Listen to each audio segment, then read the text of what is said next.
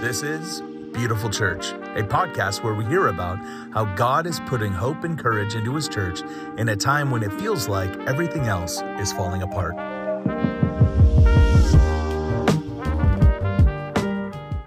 And welcome to Beautiful Church Podcast. I am Sarah McNulty. I am Zack Hensley.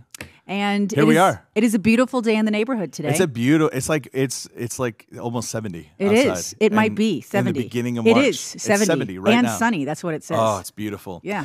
Yeah. So this this episode today is going to come out this week. So that's exciting. I am very excited to re-listen to this and have others listen to Yeah. this as well. Yeah.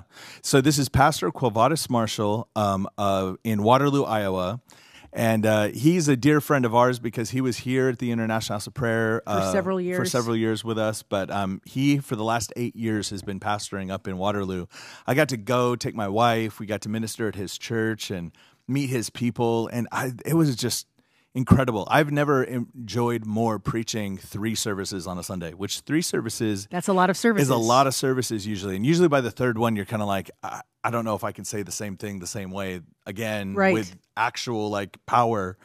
But the people in his church were so hungry; it was so easy. It was like, no, I want, I want to say this again to you because you're so hungry for it. It Yeah. was beautiful. I Yeah. just, yeah, I love, I love his church. One of my favorite things about him specifically Yeah. is that every time you talk to him, it's just like Jesus, cross, Yeah. foundational gospel. It just drips off of everything he says. I mean, that's what that's what you remember Yeah. about him when you talk to him. Yeah, and you're going to hear his testimony too. I mean, when you come to Jesus the way he has, you get to this point where, I mean, he learned about the house of prayer and prayer in prison. Right. And it was his only way he was able to get through prison. And I just, he talks about the story. It's just uh, the way that he, the Lord has sovereignly formed Quovadis Marshall. Is Yes. just a beautiful human being and he is laboring him and his wife are just giving themselves to the people in his hometown in waterloo and they're really serving that community really well Yeah. so i mean I, i'm excited about this interview You know, one of my favorite things, which I'm not going to say what it is because you got to pit, you got to listen to it, but the uh, the testimony of powerful forgiveness. yeah That has, I've actually talked about it a lot. i was when i was editing this i was actually tearing up rehearing some of the stories because i just went oh that's that's jesus It is. that's The only depths of jesus can- forgiveness. yeah only jesus can do that Yep. so so this is quovadis marshall waterloo iowa hope city church uh here we go all right, so we are here with Quovadis Marshall, who is the pastor of Hope City Church in Waterloo, Iowa. I- Iowa? I almost said Idaho. Uh, very different places, Idaho and Iowa, let me tell you. I'm so glad that you're here with us, man. I just got the chance to come and see your church and uh, see your people and uh, hang out with you guys. And I, I love, love. I'm so excited today to have this conversation to hear about what God is doing because it was a, it's a beautiful church. I mean, I say that I think every episode because that's the name of the podcast. But cool. No, but it's real. Welcome. Hey, it's, it's it's an honor to be here. So good to be with both of you. Uh, it was it was great having you and your wife with us. Just I mean, two weeks ago, Yeah. uh, poured in. We're better, strengthened, more in love with Jesus. People's hearts were tend to rise, fall deeper in love with the Son. And so it's good to it's good to see you twice. But it's even cooler to see a longtime friend, Yeah. Sarah. Uh, yeah. Hey, Hey. so good to see you. Going So way back. I know. I mean, we've been here for eight years. We were in KC for four years. And so it's been over a decade. And my heart is really encouraged just looking at you guys and the journey and the faithfulness to the Lord and just how God's growing and expanding. I mean, for sure for you guys, Sarah, your natural family. And this is, uh, as Mike would call it, this uh, international family of affection. And so Yeah. um, it's good to be with you guys. Uh, uh, long intro. Yeah, no, that's good. I I uh I, I really loved hanging out with you guys and seeing I I think my favorite thing about your people is um and they're not your people obviously, but you know what I'm saying. Everyone knows Yeah, yeah, what. I'm saying. I'm just saying that for the one guy that's gonna put it in the comments. They're not his people. Um, Right. we get it. They belong to Jesus. But but the thing that I love is is your is there was hunger in the room. I mean, just Yeah. the hunger for Jesus. That's that's really easy to preach to. I mean, when when you have a room full of people that are just tell me about Jesus, yeah, it's the it's just an absolute beautiful place to minister. Yeah, you know, it's that paradox that the more of him I have, the more of him I want. Yeah, And Right. so hunger and the satisfaction of the hunger creates a greater hunger. And and by and large, you know, Zack, when you were with us, I think you could tell through the various services, different different kinds of people were gathering in the Yeah. space. Um, some were hungry for more, and others heard there was living water and Yeah. they were coming for a drink. Others heard there was living bread that came down from heaven, and, and they were hungry because they found themselves filled with lesser things, and they came to see and to know um, that the Lord is good. And so, again, man, just thanks for pouring in. yeah, We loved you. Can't wait to have you back. yeah, absolutely. It was so much fun. You got to get Sarah out there too. She's a preacher. I was just telling her Oh, I that know, before this. bro. I was like, "You're called to be a preacher. You're a messenger." Oh, bro. I, oh, preacher, intercessor, Yeah. worshiper, lover of Jesus. We need to get you on the show more. Come on.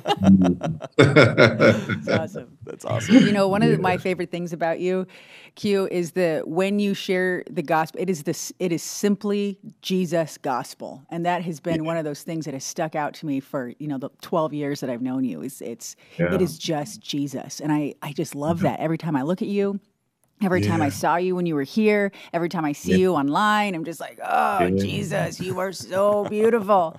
Uh, Mm-hmm. so that's, I mean, that's the thing that radiates from you. So I'm so excited for, to have you share with with everyone listening, with us, the story of of how you got to where you are. Yeah, and we what- want to start off with that. Just Yeah. tell us your story and how Yeah. how I I mean, you have an incredible testimony. Mm. Tell us your testimony, how you found the Lord, and but specifically also how you ended up at Hope City, because one of the things that we're doing with this podcast is helping people understand that God is placing His leaders in place in a time when it feels like, man, what is happening in the church? God's hand is sovereignly plucking brands from the fire and setting them different places and and putting his holy spirit in them to lead and to and to preach that gospel that Sarah's Yeah. talking about.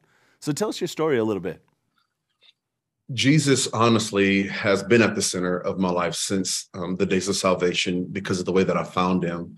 I would agree with you that uh, as- it seems as though oftentimes if you read the headlines, um, if we're watching our news feed, uh, the problem can look bigger than the person of Christ. We can begin to think that we're the only ones left, almost like we're in the days of Elijah. You know, there's, you know, it's just me, Lord. Everyone else is gone astray, and um, God is always at work, right? Jesus, my Father's always working. I'm working. Um, that that was my my journey, at least, um, in the midst of what seemed as it was deep darkness in my own personal life. Um, the light of Christ shined bright. Um, I, I wasn't raised in a Christian home. Um, I'm from Waterloo, actually. Waterloo, Iowa. Uh, It's probably the fifth largest city in Iowa. It's got the largest population of Black people per capita. Um, the only reason that's important is to give some cultural context to what God's doing um, right now within the context of City Church. Um, I met the Lord, I was 17 years old. My girlfriend and I lived in a very small apartment in Denver, Iowa. Um, like I said, I wasn't a church kid. I knew I knew nothing about God. Um, I, you know, to use a, a Mike joke, I didn't know the difference between an epistle, an apostle, or a disciple. I mean, I was I was about as lost as a golf ball. You know what I'm saying? I, mean, I was lost. I was Elaborate. lost, Yeah. and um, Yeah. so I didn't know who God was, um, but I knew that if there was a God, then He had to be a just judge. Yeah. That if He were righteous or holy in His stature, then it would require that I gave an answer for the life that I had lived up to that point, deeply involved in gang activity, um, the drug trade. Um, I had a had my daughter, our daughter, when I was really young. I was 15 years old, and here I am, 17. I'm lost. Um, I'm hurting. I know that the path I'm on is going to lead to death. August 23rd, um, 1997, a lot of things happened leading up to my salvation. Um, I was going to commit suicide because I thought God demanded a sacrifice. I didn't know the God of the Bible. I just thought if there was a God, then he must demand a sacrifice. um, what led me to God actually was the revelation um, that there had to be righteousness to combat the level of wickedness that I have been engrossed in. And so then I thought, if there is a God and there is a heaven and a hell, I know that bad people don't get to heaven. Right. I didn't know good people don't get there either, right? Forgiven people Right. do. Right. And so um I, I was I had I was seeing things. Um I was there was just a lot of spiritual activity that I couldn't explain that continued to drive me to this idea. There had to be a God. There there had to be. Yeah. So August 23rd, 1997, in my small apartment, um, I cried out um, and my prayer um, was God, if you are real, if you'll show me I'll give you my life. Now, that was at the tail end of a, of a three hour confessional to this unknown God, this God who I do not know, um, I've never heard of, um, I have no knowledge of, I have no Wow. experience of. And so I, I prayed, show me, and I'll give you my life. I went to sleep, woke up the next morning, and the pastor knocked on my door. And um, I opened the door. He said, My name's Pastor Ilian. And uh, he said, Can I come in? I said, Yeah. He opened up the Bible, said, If any man is in Christ, he is a new creation. Do you want a new life? And and broken, I said, Sir, I desperately do. He took me through the Romans road of salvation. Um, I said yes to Jesus. He had one of those old hard pew Bibles, you know. he took me to the Gospel of Matthew. I was so green. He he opened it up at the transition of the Testament and said, "Read this way, not this way, because it'll confuse you." so, so he left, and I I never I, I didn't see him again. Wow. So the, the Lord, the Lord is my witness. I would sin. Um, I was still involved in drugs, still living with my girlfriend, but I would open my Bible up at night. I mean, literally high on drugs. Open up the Bible. I get Matthew is where it takes me to. So I get the Beatitude. I get the Sermon on the Mount. I get when you fast, when you pray. So I started fasting Friday to Sunday Wow. because Jesus didn't say if you fast, he said when you fast. And so prayer has been the precursor to my salvation and every man or woman's salvation. Because John 17, Jesus says, I'm not just praying for them, but I'm praying for those who will believe. Yeah. So he's praying for a lost and hurting world that doesn't know him yet. He says, I'm praying for them before they ever even know me. And the Father, in his sovereignty, awakened me to grace. I said yes through faith. And that began the journey. Uh, I, I wish I wish I could say that everything turned out great after that moment. I like to say salvation happens in the moment, sanctification happens Right. over a lifetime. Right. Right. I, I did know three things though. Just I really think this is important, at least a part of my own spiritual journey. Um, I knew three things that day, which would, would have been August 24th. The next morning is when I gave my life to Jesus. Wow. I knew that one, my sins were forgiven. I knew that. I just knew that everything I had done, I had received absolution. I knew that the, the my blood, you know, my, my sin as though it was uh red, uh, like crimson stain. He washed me white as snow, right? Yeah. Number two, and I can't explain how, but I knew what I would do for the rest of my life. And number three, which three, I guess, would have been I knew I can count sometimes. Um, three, Like number three was um, I knew what I would do for the rest of my life. Wow. And I knew I would pastor in this city. I knew so I knew what pastor and I knew it would be in the city. And really that my, my challenge for for those watching this podcast, the beautiful church, is to consider the things that move the heart of Jesus. Jesus is found weeping only two times in scripture Yeah.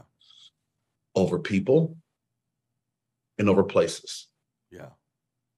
He weeps over the city Yeah. and he weeps for his friend. Yeah. Wow. And catching the heart of God is is allowing him to break our hearts for the things that break his. And so, so Zack, for 18 years, Sarah, for 18 years, it was a prayer. So I knew I would pastor. I knew that. I, I had no, I don't know how I knew. Here's how, here's how much I knew I would pastor.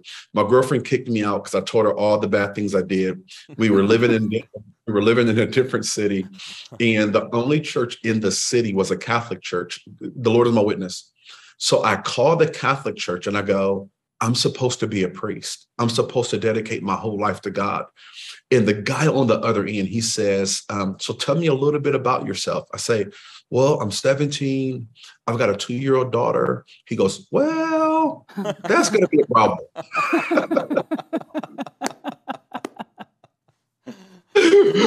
so, on, so for amazing. 18 years, this what I'm doing now was a prayer. It was a prayer. You know, I walked with the Lord for about two, about almost two, a little under two years.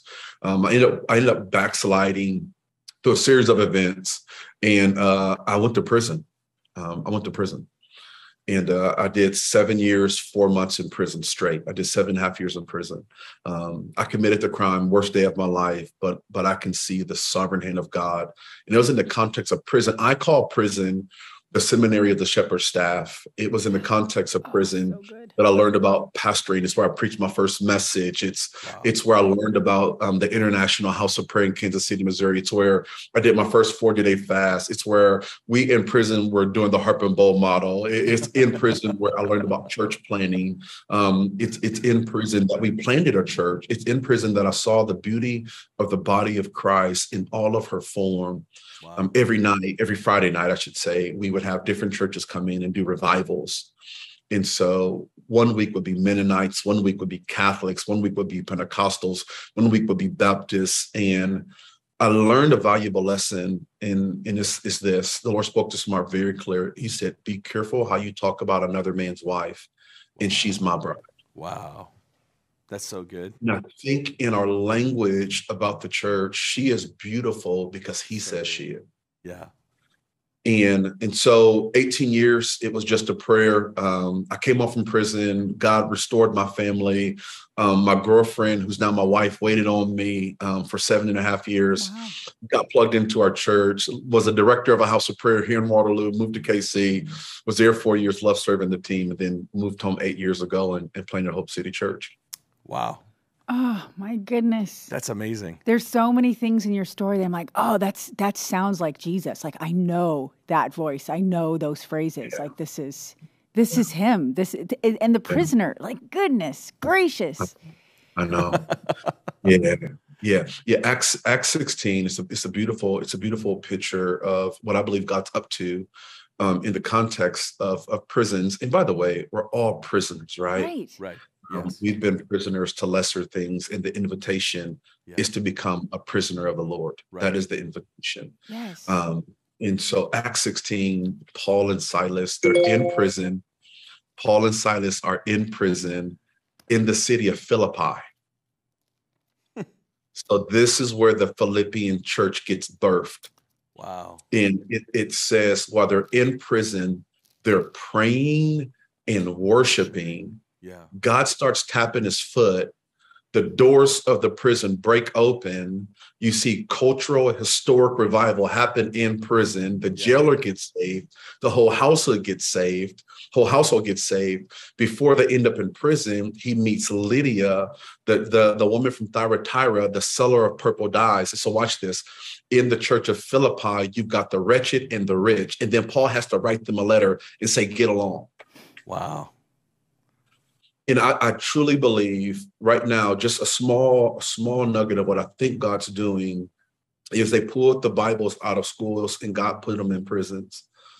And I really believe that there's a historic revival coming out of the prison system. Um, over, over a million people in prison, 95% of them are coming home. And I, I got to bear witness to what God was doing in prison, not just as an incarcerated person, well, I was released, and one of my assignments while at IHOP was working with Prison Fellowship, the largest prison ministry in America. My job was to uh, travel across America and launch houses of prayer in the over 200 prisons that they were in, and we just saw God do beautiful things. And and then the Lord called us home to plant the church, and um, yeah, man, it's been a great journey. The church is beautiful, my brother. She is. Beautiful. I just I, I, I this is one of the few times where I don't really have anything else to say because uh, there isn't anything else to say. That's just that's just a beautiful story. Yes. I Yeah. Yeah. You have your Bible open. Why do you have your Bible open? Well, because you know you talk about Acts 17. I feel like, and it's the you know the normal. Let's talk about Acts 17. Yeah, yeah, yeah, yeah, yeah. I- And I meant to say 16. So if you go back to Yeah, 16, that's, that. that's Yeah, where yeah, it yeah. was. Yeah, yeah. I'm sorry. I'm sorry, sir. Yeah, you know the the the, the, the Thessalonians were more noble than the Bereans, right? Because Wow. they searched Scripture yeah. To Yeah. see all the things Paul says. So let me get my Bible right. Um, Acts 16, Acts 16. Um, it, it really is. It's this beautiful story. Not, I mean, because I, I do, and maybe that is the point here. Is just to pause and say um, the church is this expansive spiritual family Right. that that spans through walls and territories and Yeah. I, I just wonder what would happen if we could consider that there's a part of my body inside of the prison in Yeah. Kansas City. yeah. Like there's a real part of my body that's there. That's, that's mm-hmm. why the writer of Hebrews says, "Don't forget those who are in prison, Right. as if you are in prison with them." Now, granted, they were not in prison for committing crime, but God is still the Redeemer. right. Yeah. I mean, if you consider all of our heroes Yeah. at one point in time spent time in prison, Jesus is a convicted felon, Yeah. Right. right? Right. he's not guilty, right? He's innocent, but he's he's he's convicted. Paul, I mean, the epistles are written in prison. Right. Um, so it's just this beautiful, there's this beautiful picture, I Wow. guess, uh, of of God is able to save to the uttermost all who would call upon His name. Yeah. That He is no respecter of persons. And, and I really just my encouragement would be that that we would see the beauty of the church. Oftentimes, what's beautiful is that which looks like us Right. Whether it's whether it's ethnically, socioeconomically, or culturally. Yeah. So we'll find those things beautiful. People who dress like us, eat like us, talk like us, walk like us, Yeah. right? And he says, "No, no, my bride is beautiful in all of her all of her diversity." You know that that First Peter four ten that um that as each one has received a gift, let them use it um, as putting on display the manifold grace, the manifold grace of God Yeah. and it, that that word manifold is where we get the word multicolored Yeah. Yeah. and there's something lost when we as the body of christ don't find each other Yeah. and and that that was really you know that has been the story for us at hope city um you know my wife and i um moved home um, from kc um, eight almost eight years ago we had a yes in our heart i had never pastored before um, i've been in vocational ministry for years but never pastored Yeah. didn't know a lot about church planting or pastoring um, but but we came home with a with a very simple truth and that was is sarah alluded to it that jesus says if i am lifted up then i will draw all men to myself Wow. and so the vision has been to preach jesus and get out of the way Yeah. Yeah. We will not lose our simplicity of devotion there is a simplicity of the gospel Yeah. you don't graduate past it you go deeper in it you let it rapture you you let it Yeah, overcome you Yeah. you, you let it humble you at its simplicity, Yeah. at its complexity, that God became man Yeah. and died for me. I mean, just that this the, the truth of that is is um it's it's unraveling. And so we, we moved home, uh, gathered a launch team, 12 people said yes. Uh, started weekend services eight years later uh, by God's grace. Um, our church is the most diverse um, church in our community. And when I say diverse, I mean ethnically, socioeconomically, politically, generationally. It's awesome. Um, God has been so kind. Um, we're about 50%, 55% white post COVID, 35% Black, um, the rest Asian and Hispanic. And, um, you, you know, the, the beautiful thing has been watching a group of people find them, find each other Yeah. Yeah. And you know there are there are these barriers right this that ephesians 2 he has removed the the dividing wall of hostility right and Yeah. in, the, in the temple there's this dividing wall between the nations and Yes. and jesus has removed this this wall of hostility and i, I think the for us the wall is an internal one Yeah. um, and, and it, it, it- it's the it's the wall of um, uh, here, let me say it this way um, there are three barriers that we have to remove to find each other um, in terms of diversity um, ethnically this, so sociologically or socioeconomically um, is there's three barriers um, and the two of them we should be able to do pretty easy Yeah. And it's the it, we have to remove the the barrier of proximity. We're just not around each other. Yeah. Just Right. you know, um, we live around people who look like us, Right. eat what we eat, right? So Yeah. so I'm never around someone who's not like me. Um, and then to remove the barrier of time. I just don't spend time with anybody who's Yeah. not like me. Yeah. And the first two should be easy to remove because the Church of Jesus Christ is not confined to a particular people group. Um, actually, in, in seminary, they teach what's called the HUP, the hub principle, which is the homogeneous unit principle. And it is a way to grow a church. And so they say identify people who all look alike and enjoy the same things culturally and build a church out of that. And so, in other words, find a shared affinity. They're all young, they're all are, uh, urban professionals, they're all intellectuals, they're all poor. He goes, and you can gather people around that. Well, that's that's that's anti-gospel, Yes, Right, it is. Yeah. right. That's right. Right? He goes, no, no, no, no, no, no. Go into the highways and byways and find whoever you whoever you can. And so the church should should be able to easily remove those first two. And we were able to, by God's grace, remove those first two. But it's been the third one that has required the scalpel of the cross. And it's this it's the barrier of perceived innocence. It's the barrier of perceived innocence. And the reason it requires a scalpel because I have to do hard heart surgery and identify areas where I have biases and blind spots, not not prejudices or even or even racial or racist tendencies. I just have biases Yeah. and I have blind spots. Yeah. Um, and we all have them. As a black man in America, I have biases and blind spots, you know. And and that has been the harder thing to to remove is the illusion of innocence. Yeah. And but but, but here's the good news. He's gonna do it. Yeah. His Amen. church will be beautiful. Every tribe, tongue, people, nation. Um, it is the promise given to a father Abraham. It was a dream in his heart in Genesis 1. And it's this prayer in John 17, and it will it's be kinda- fulfilled. it's kind of like what you're saying like you what you what you stated out at first was you know a strategy that they teach in seminary but you Yeah. remove that get that out of the way and you just do what god told you which is exalt jesus, Jesus.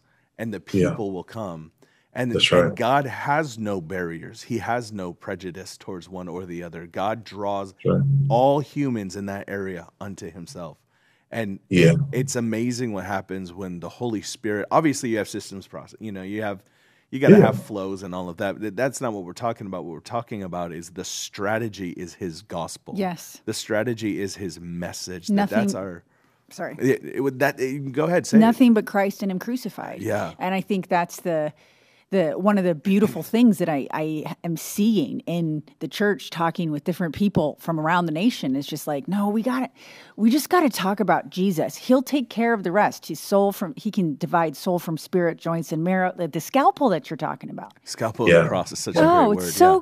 good. Yeah, I love that. Yeah. I, I, I was last point because we got to take a break, but uh, uh, I love that. Uh, it's I think it's Acts 6, 17. My point is, is when uh, Paul goes to Mars Hill. Uh, and he and he reasons with the Greeks. Yeah, yeah, he, yeah. After that, he sees Acts almost 17. nobody coming to him, and after that, he goes from this point Right. on. That's when he writes in First Corinthians. From this point on, after I tried that, I resolved to preach nothing but Christ and Him crucified. And so I just that's what that that's what this story reminds me of is you coming and just preaching Christ in Him crucified. Well, That's because I know you said we have to end, but the I'm going to say something else. Um, but the even just as you were sharing and the exaltation of the cross and the the simplicity of the gospel, you get into it deeper and it gets Yeah. more simple, but we can get more offended Yeah, because Oh, it sure. requires more and more right. of us. It's like, no, it really mm. is just this. Like, it really is just the power of the cross. Like, his blood is so powerful. He is so holy, but his blood is so powerful.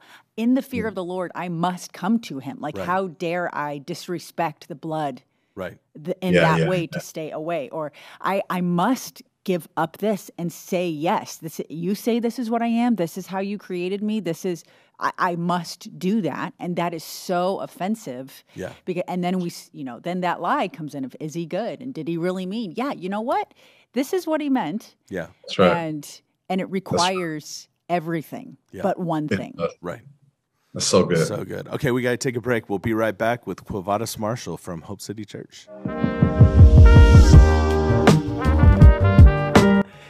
So here we are Yeah. in Kansas City. Yeah. Doing a live read. Doing a live read, doing this, you know, pitch. We're just we're just reading the script right now. We are. Here's my script. Here's right an here. ad in the middle of this amazing conversation. No, it's the listening to. overflow of my heart. Yes. And actually, what I'm thinking about today Yeah. and what I want to ask you about is you Yeah. have some courses Yes. that you are coming out with Yes. specifically for local church pastors. So, so both. Uh, so specifically for local church pastors, there's um, some coaching materials that are coming out in terms of how to build a praying church and build your church around prayer.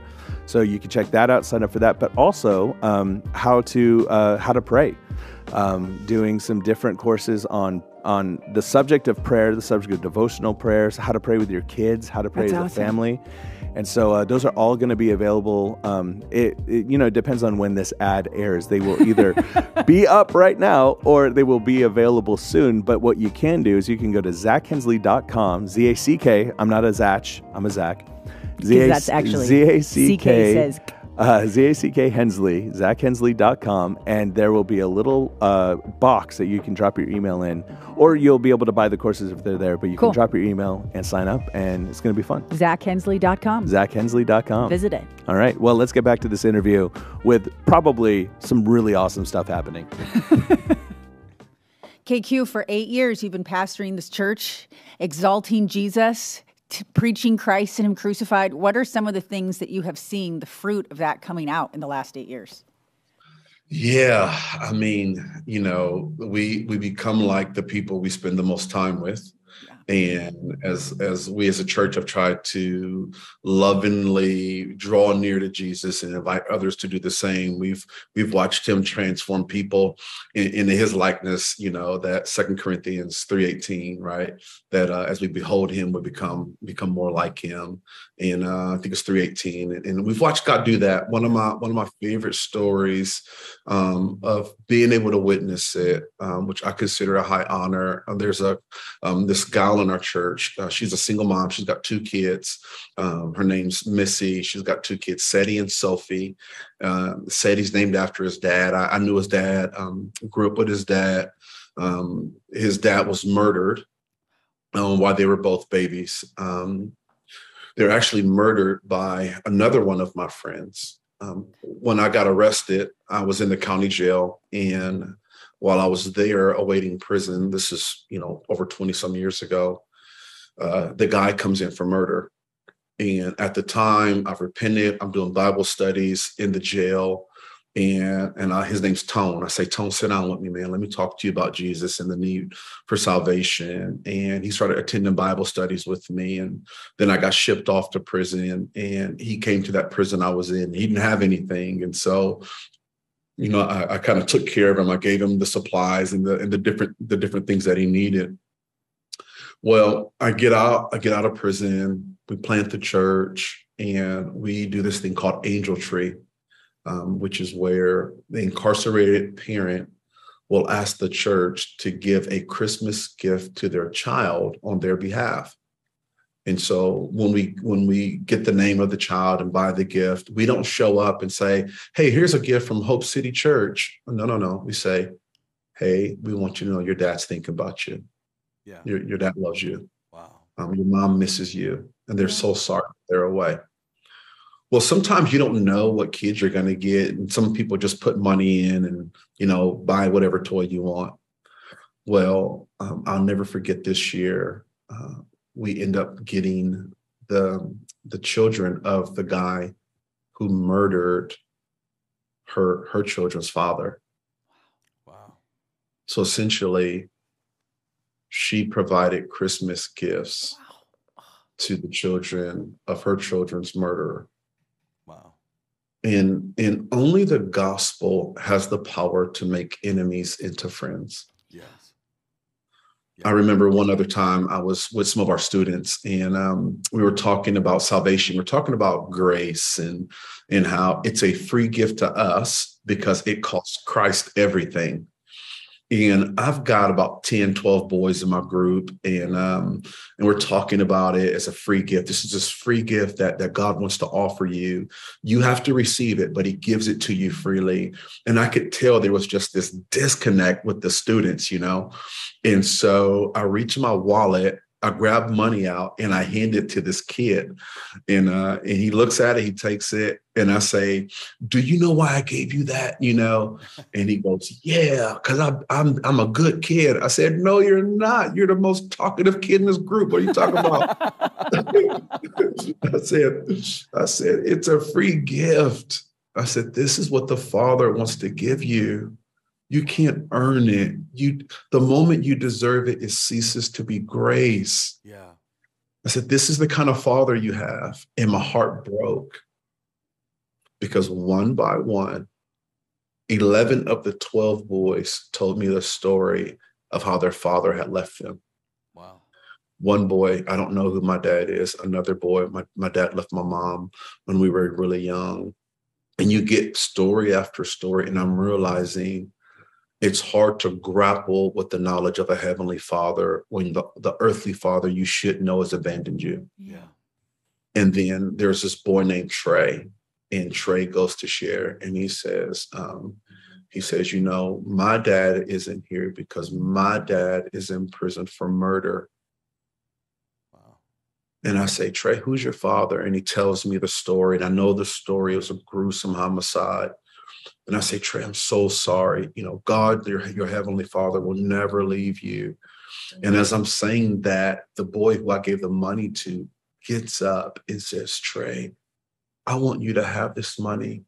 I'm so sorry that happened to you. And it turned into this holy moment where the Father was loving us through us. You know, yeah. uh, Psalms, I think it's Psalms 86 6, it says, uh, He, the Father God, yeah. puts the lonely in families. Yeah. Yes. Oh, that's and causes the prisoner to sing. Yeah. And I just watched again this beautiful picture of the church that God does his work through our hands. And I watched these young people love and, and care for one another. And, and I'll tell you, I'll tell you what it is, bro. It, it's it's Sarah, it's that it's that passage in um it says the Lord is near the brokenhearted. Yeah. Yeah. Yes. And if you want to find God, yep. Yep. Find somebody with a broken heart. Yeah. Yeah. That's because that's where he is. Yeah. And as a dad, the greatest thing you can do for me is love the things that I love. Yeah. And there's nothing I love more than my children or my wife. Yeah. And it's a very practical way that we can love the Father by loving the things he loves. It's crazy, but he loves lost things. Yeah. yeah. He loves broken things. It's just who he is. Yeah, that is. I, I, I love all of this. One of the one of the things that uh, I want to ask you about is so there's this narrative right now against the church, and we know that this is going to grow and over and over and over again. But because of maybe one or two big mega names or you know big mega leaders and you know you, uh, some guy falls because of money and you find out that like the dude was actually like trying to use the IRS to get a housing allowance on like eight mansions and you're like oh my gosh what is this guy even doing or the right. guy that's praying for the third jet you know because he needs three right. because he's got a big right. ministry you know whatever those are the you know when I talk to even family members or people just out in the community a lot of times when they hear about the church you know, evangelicals and their, you know, Trumpisms and their money and yeah, their yeah. whatever. It's not a common reality in the church in America. That's not really what the Church of America is like. Your church, to me, is more so a picture of what I see when I go to cities and towns and whatnot. I see pastors doing what you're doing with these boys. I see them serving yeah. and giving and mm-hmm. And, and doing whatever they can to really make sure that their community is cared for and knows Jesus. And talk about yeah. Hope City kind of in terms of like who you guys are. And you know the narrative I'm talking about. And I'm not trying yeah. to say that we need to defend it or anything else. I'm just trying to pr- create a contrast to yeah. it where we, we, the church in America does need help, but there are yeah. so many more churches like yours than there are the big mega guy. The big mega guy gets all the headlines, and so it feels like that's all of the churches. And it's like, no, most of the churches are guys like you out here grinding it out. But but but talk about that a little bit. Yeah, I, I think it. I mean, you know, to some degree, you know, Zack, there um, there's a reality that God has chosen to entrust um, His church to weak and broken people. Yeah. Yes. Um, you know, the the story is Jesus gets to heaven. The angels say, "Who'd you leave the gospel with?" And he says, "The same people who needed it." Right? And they kind of go, Amen. like, Let's go. that's not a foolproof way of not jacking it up again. Right. And that's not to make light of church church hurt, abuses, um, excesses, Yeah. um, or any of that. Um, but I think it's I I think we want to consider the cause of our angst. Yeah. Um, is it is it truly justified sense of righteousness and a desire to see the church purified? If it is, then I would I would call you to embrace Galatians 6, which says to restore in the spirit of gentleness, Yes. Yeah. um, not to join the activity of the accuser of the brethren. Yeah. And, and so I think we've got to ask ourselves what is our motive, number one, and then two, what is our method of seeing things changed? Yeah. Um, you know, no one's ever been hurt more by the church than Jesus. Right. you know what I mean? Um, and, That'll and so, man. Yeah. Wow. you know, not to minimize, you know, not to No, no, minimize no, yeah. any of that. I would also agree with you. There's more standing than there are those who are falling. Yeah. Um, those who are falling are the ones that getting that are getting the attention, partly because bad news sells. Right. Um, just watch the news. It's never firefighter saves cat out of the tree. You know, some embezzlement scandal. You know what I'm saying? Yeah. Yeah. Yeah. Little girl sells Girl Scout cookies and gives them away to her neighbor. You know, it's it's always the the, the negative, Yeah. the negative narrative. Um, so I, I would just say we just want to be want to be wise, we want to be careful, we want to be attentive, we want to look around us. Um, Yeah. and ask ourselves really is this indicative of the church or is there some caricatures happening Right. um you know um in, in terms of in terms of what what we've found is that so there is a real part of the human condition that is really lost Yeah. yeah. that is is really lost Yes. and um you know apart from christ we don't have the light of life Right. And so we are groping in the dark, trying to lay hold of anything that feels. Right. Sometimes we hold on to things that feel good, sometimes we hold on to things that feel bad, but it gives us a sense of stability and our equilibrium. We we find where we are in the pain and in the pleasures of life. And only Jesus says, I can give you something greater than that. I can give you purpose. Yeah. I can give you myself. I can give you light out of this darkness. Mm-hmm. I would also add, I would also add the reason that's important, the reason that's important is because I, I said the way one guy said it to me. He said, He who rows the boat has no time to rock it. You know what I'm saying? And, and so, yeah. um, so I would just kind of go, you know, do you want to do you want to have an opinion or do you want to be a part of the process? right. Um, so, so that would be just one on the narrative. Number two, what I would say at the same time, at the same time, brother, this is this like like like everybody loves grace until our enemy gets it. Right. Oh, that's such a great point. And this is actually a question I wanted to ask you. Like you're there there's a theme here of forgiveness. Yes. And Yeah. you shared that story of that Yeah. of that mom of the two kids providing. Yeah. And I'm like, what do you see the effects of forgiveness Oh, being? yeah. Yeah, it's powerful, right? What scripture says, where the spirit of the Lord is, there is freedom. Yeah. right? Um, Colossians 3, um, he says, you know, close yourself with kindness. Um, he goes on and he says, making allowance for one another's faults, Yeah. forgiving one another just as Christ, just as God in Christ forgave you. And, and this this idea like you want to keep some spare change. Wait, this is Like, one of those moments where I read a verse a thousand times and I just never paid attention to one word. Uh, Yeah. making allowance for one another's Yes. faults. Yes. Making space. Like it's okay. Yeah, like I teach. There's other places I, I that you can find that in scripture, and I've taught that, but I just I forgot that that's in that verse. Making That's right. allowance for others' faults. keep some spare change. Yeah, it's it's the idea that love isn't blind. Love Right. sees the wor- the worst parts and says, "I'm not going anywhere." Like love, love sees your faults and says, "That's, That's why right. I'm choosing to love you is in the midst of your faults." And personality quirks. Yes. And cultural differences and those things that I am biased against. Yes. You know, like, Yes. no, actually, I need you in my life so that I can get rid of these biases. I need that mm. rub so that I can love the church Yeah. as Christ loves me. That's so good. Yeah. I interrupted Yeah, you to keep going, but but I just, No, I no, no, no, to- no, no. I wanted to pull back and go. Wait a second. I'm having one of you know you it happens all the time when you read the Bible. You're like, I've Wait, read that verse that 50 word? times, but I Yeah, yeah. didn't realize. I forgot that that was there. Anyway, Well, bro, Well, what, what, what, what, what- consider this. That's the whole narrative. right? The whole narrative is, watch this, forgive us our debts. Yes. Yeah. Well, like, like, okay, I've got to make allowance. I've got to forgive someone their debts. Why does he use these money terms? Well, because whenever, uh, whenever uh, an offense is committed, a debt is owed. Yeah. And he says, so make allowance for someone. In other words, be prepared to cover their bill Right. Yeah. Right. because you're in debt to me. Yeah.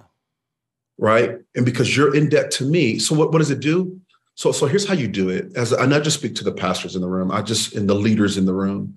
What I would say to you is that you're going to create the context of the kind of culture and community that you create. You can't teach culture. You can only you can only be culture. Right. Um, so, so what, what does that mean? What does that mean? Um, I remember Mike said at one time. He said he said if I exaggerate in the pulpit, I'll create condemnation in the pew. Right. Wow.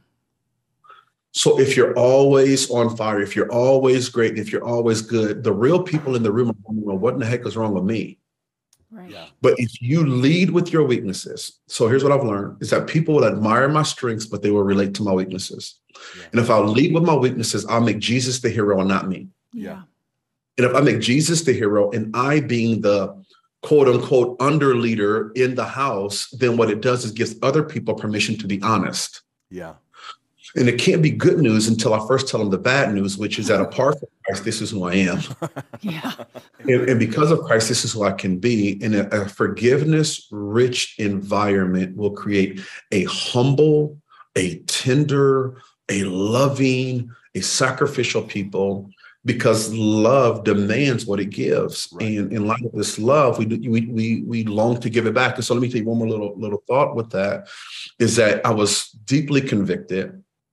I heard uh, my pastor, uh, Pastor Chris, say to, to a group of us one time. He said, after after the after the resurrection, you know, Peter has his deal. He denies Jesus three times. Does the deal. He said, no one would have chose Peter to be the leader after that, but Jesus did. Yeah. Oh my gosh. Yeah. But can you imagine Jesus bringing Peter to the bros and like, hey guys, he's he's restored. He's the guy I'm going to use. Yeah. You go, Right. why would you use him? Yeah. He can't be trusted. He let us all down. He betrayed us. And the only reason they said that because they were blind to their own brokenness, Right. Yeah. which is a form of self-righteousness, which is which is showing us that we're putting our faith in our works again. Yeah. In other words, my tally marks are higher than yours. Therefore, I hold the right to hold you back, hold you down, or to look on you, not just with judgment, because judgment isn't bad. It's just assessing something, but to judge you in light of my righteousness as opposed to judging us both in light of his righteousness. That's why Jesus says, be careful, be careful what you do, be careful how you judge, because it's going to be, it's going to be measured or judged back. It's going to be, it's come back to you the same way that you give it, essentially, right? Shaken together, measured, you know, poured over and all and all that and all that jazz. And so I think, Sarah, what we're trying to do is communicate and live out a truth that the ground is level at the cross, Yeah. that the invitation of Jesus is for all of us to come because all of us are broken, all of us are sinful, all of us are in need of redemption, which creates a profound confidence. Honestly, sis, what I found is there's a confidence um, because the confidence isn't in them. Their confidence is in his mercy. Their confidence is in his compassion, right? That first John 418, I think it is, it says, you know, um, perfect love casts out fear because fear involves punishment. Those who fear are not made perfect in love. And so the more confident I am in love, the least likely I am to walk in fear. Right. Well, that confidence is in, in my righteousness, but but in his forgiveness. Yeah. Oh, I love this. We got to take a break. Um, but uh, man, I'm this is a that last segment, bro. I'm gonna go back and re-listen to for myself. Right, take some was, notes. I was like, like that yes, was so Jesus. good. That was great, man. I just, I love how Jesus drips off of you. I just, I appreciate that about you, and that's that's one of the yeah. reasons why you're here. So, uh, we're gonna take a quick break, and we'll be right back. All right. Well, so this is a live read. Yeah. You know what a live read is? I have no idea. That's where they put ads into podcasts and then you read the ad. oh, I don't have anything to read though. I don't either. But I have something. So it's a live say. Oh, that's great. Yeah, it's That's a great. say. Yeah, yeah, yeah. So talk to us about the International House of Prayer University. Yeah, okay. So we are actually filming at IHOPU. That's what we call it. Yeah. The International House of Prayer University. It's a four year school. You can do one, two, four years, whatever you want to do. One, And two, three, or four. Can you do three? No, I Oh, think uh, uh, maybe I'm just kidding. yeah. You can always stop at the end Yeah. of three. But four is great. And there we have a media school, we have a music school, and we have a ministry school. we wouldn't be doing this podcast without the media school No. Shout out to Leslie. to Leslie because this Who's is over there. This podcast, Woo! you might not know this, is actually part of her senior project. Yeah. Yeah. She's doing the filming. Doing the filming. It's really great. Uh, all we the studio appreciate her. stuff. Yeah, Yeah. she's got lots of things to work with. Great setup. Good experience. And you know what's even crazier about this uh, live read, live uh, Say. say, Yeah. um, is that we're not getting paid for it. Yeah. we just wanted to do it. we like IHOP U. We like IHOP U and we think you should come. So if you're looking for a place to come, uh, we also have internships that go for six months here. Um, if, even if you're looking like for like that gap year thing Yeah. where you just want to go somewhere for a year, you have a young person that wants to go somewhere for a year, we suggest IHOP U. yes. Come join us here. All right, let's get back to this interview. Okay, so Q, one of my favorite parts of the show is hearing from leaders and pastors about what they have been feeling the Lord is doing in the church in America. You know, you see it in your church, you're asking the Lord every week, every day, okay, Lord, what are you doing? What are you saying? I want to do this. And and he he answers, right? Like that's he, he does that. Anyone who asks Yeah. for wisdom, God gives it. And so here we are. We're post COVID and um, lots of crazy things happened in the last four years. Excuse me, in the last three years. And uh, what do you feel like? It doesn't. You don't have to necessarily reference COVID, but what do you feel like he's doing right now and and leading the church? What is he saying? What is he doing? Um, Yeah. yeah. What do you What do you see? Yeah. No, that's, that's a great question. And I think it's a question that, that any believer should be asking, Lord, what are you doing? Um, I think there is a, um, it's a geographical question, right? And the circles of, of impact widen is, is first, Lord, what are you, what are you saying and doing in me? Yeah. Lord, what are you seeing and doing around me, like within my sphere of influence and authority? Then, Lord, what are you doing within my within my, my church family or my my fellowship and, and so on and so forth? And I think the Lord's doing many things and and giving many people different pieces of the puzzle. There seems to be a an overlying um, theme um, that that that the Lord is is not just saying, but we're seeing, and it's it's prepare it's Yeah. prepare. Um, it's it's very clear. It is it- the the what the Lord is saying and what we're seeing. I believe is is prepare. Yeah. Um, prepare prepare for what? Prepare for the fulfillment of His promise um, and the unique dynamics that will exist in the generation of the Lord's return. Um, and so, what do we what do we do with that? Um, I, I would say, as I look at COVID, as hard as it as hard as it was for people who lost loved ones, um, I did a ton of funerals during those two years. Um, I've watched friends who love Jesus, who started godly businesses, lose um, all of their financial wealth. And so I want to be careful how I say the next statement. Um, but but you know, in some ways, COVID and the events of the last couple of years was what I'm calling the great equalizer and the great revealer Yeah. was the great equalizer and it was the great revealer i think it it did not it revealed what was what was in us Yeah. Um, so good. for good for better or for worse Yeah. it, it revealed what was in us it revealed what our what our churches were built on were built on what they were built around Yeah. um it it it, it really did it put a lot of us on le- on a level playing field in in that um what was what was exposed was that we are just men and women. Um when you turn off the lights do you have a crowd or do you have a community Yeah. um, when you can't gather in the building, um, do we know how to gather in homes? So it was almost like a speed bump, almost like a pop quiz Yeah. in some ways um, for the church in America and globally, to be quite honest with you, Yeah. um, globally. Um, so if the message is prepare, well, then what's to be our posture, right? And so if the message is, is prepared, then what's to be our posture? And so what my, my tendency is to go back to the word and say, well, what have you already said?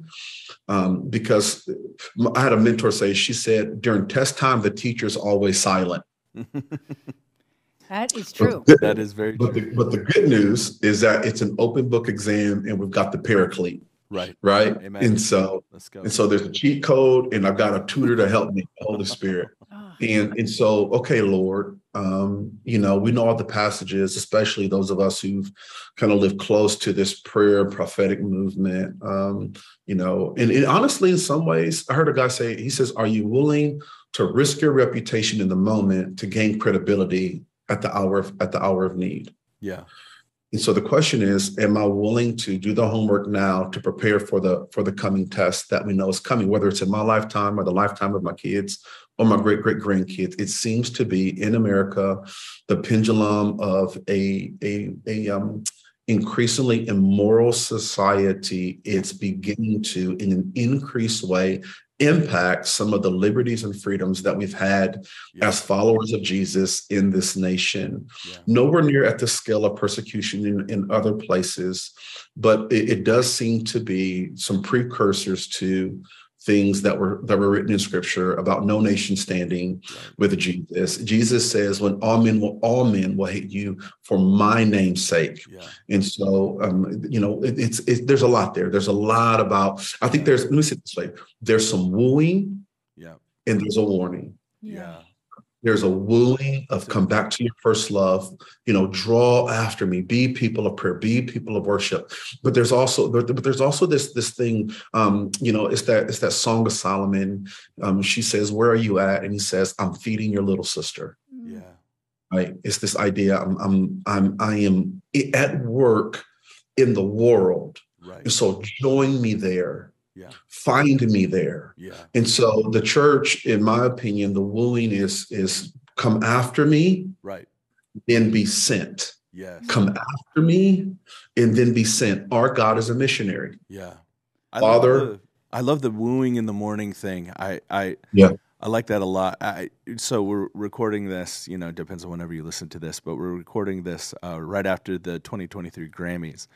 And uh, you know, there was the uh, the one guy, I, I can't remember his name, Sam Smith or whatever, dressed up as Yeah, yeah, yeah. and they did like a whole satanic like worship scene and part of me was it was kind of like two different things. On one side, I was like, eh, I mean, Hollywood's always been evil. Now they're just being covert with it. You know what I mean? Like it's like we know you're evil, so yeah, yeah. It, th- thanks for taking the mask off and just being blatantly evil. We already know Yeah. that, and now you're showing it. And even the the lyrics of the song, you know, are about you know cheating on your spouse and all of that kind of stuff. And it's just like so obvious how you know in in a in a in a spectacle sort of way like you know it's just easier for people to be more open about that kind of stuff in our society right now but there is my response to it was kind of one that is you know uh man what is this? But i love the wooing in the mourning because i think that's the two responses i ended up with was like god this is sad because uh, my kids have to grow up in a society where this is becoming more and more prevalent.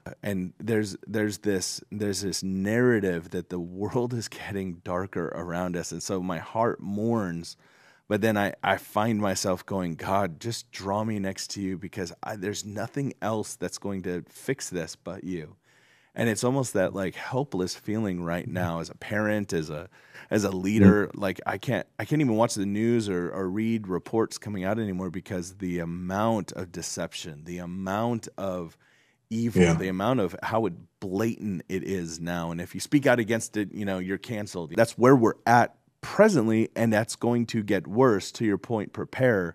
But i love the wooing in the mourning because the mourning actually causes me to get wooed even more like it ta- Yeah. causes me to go closer to the heart of god because it's through the mourning that i acknowledge only you can fix this help jesus i need you help Yeah. jesus we need you help jesus you hmm. have to come and and we will exalt your name like you have in Waterloo, Iowa. We will exalt your name. Hmm. We will lift you high, and we will dr- many will be drawn unto you. But Yeah. I, I have I have to start at a place of mourning where I just go, God, this really is bad, and I really can't Yeah. fix this. I just you said wooing and mourning in, in the context of preparation. It's just that was perfect. I, I loved that. Yeah, I, I, think the question then becomes, in light of these things, you know, it's that old Francis Schaeffer Schaeffer book, you know, how now then shall we live? Right. And um, and so for each person, each context, each community, yeah. there be nuances. Um, but I, I, really do, the invitation I sense from the Lord, at least where we're at, is um, to there's only one, there's only one foundation that you can build on. Yeah. And so we gotta we've got to build on Jesus, right? He's the author and perfecter of our faith. And then how do we live life together in community on mission? Right? It's not it's not time to get into our holy huddle, but it's time for us to run toward the rubble. Yeah. Right. We, we, we're, we're the rescue unit. There is no plan B. No one else is coming. Right. When the angels come and declare the gospel in the heavens, it is the end. Right.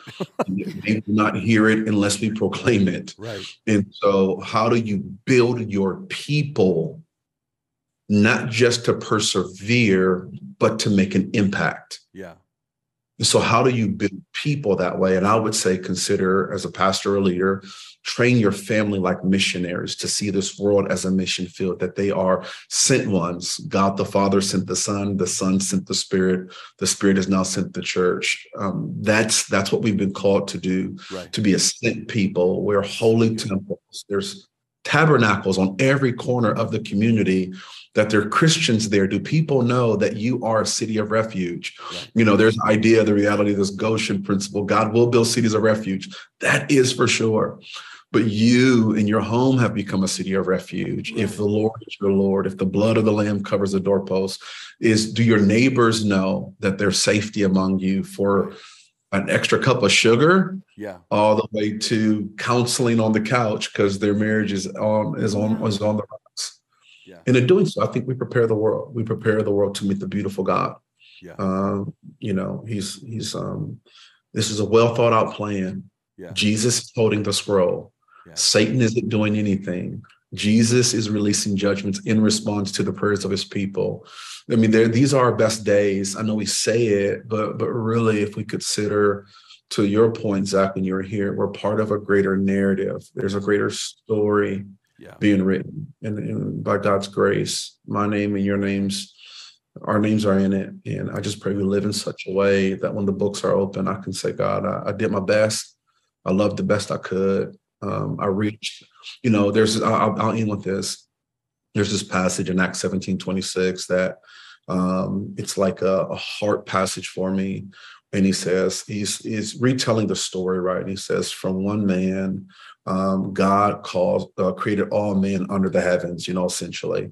And he says this. He says, and he ordained their boundaries in their places, right? Some depends on your translation. He set their boundaries, right? He set the places. He set the times. And I mean, just if you consider that, yeah.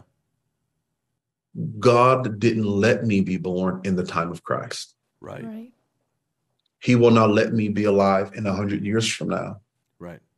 It was God who determined the year 1980, March 27th, that I would be born. Right.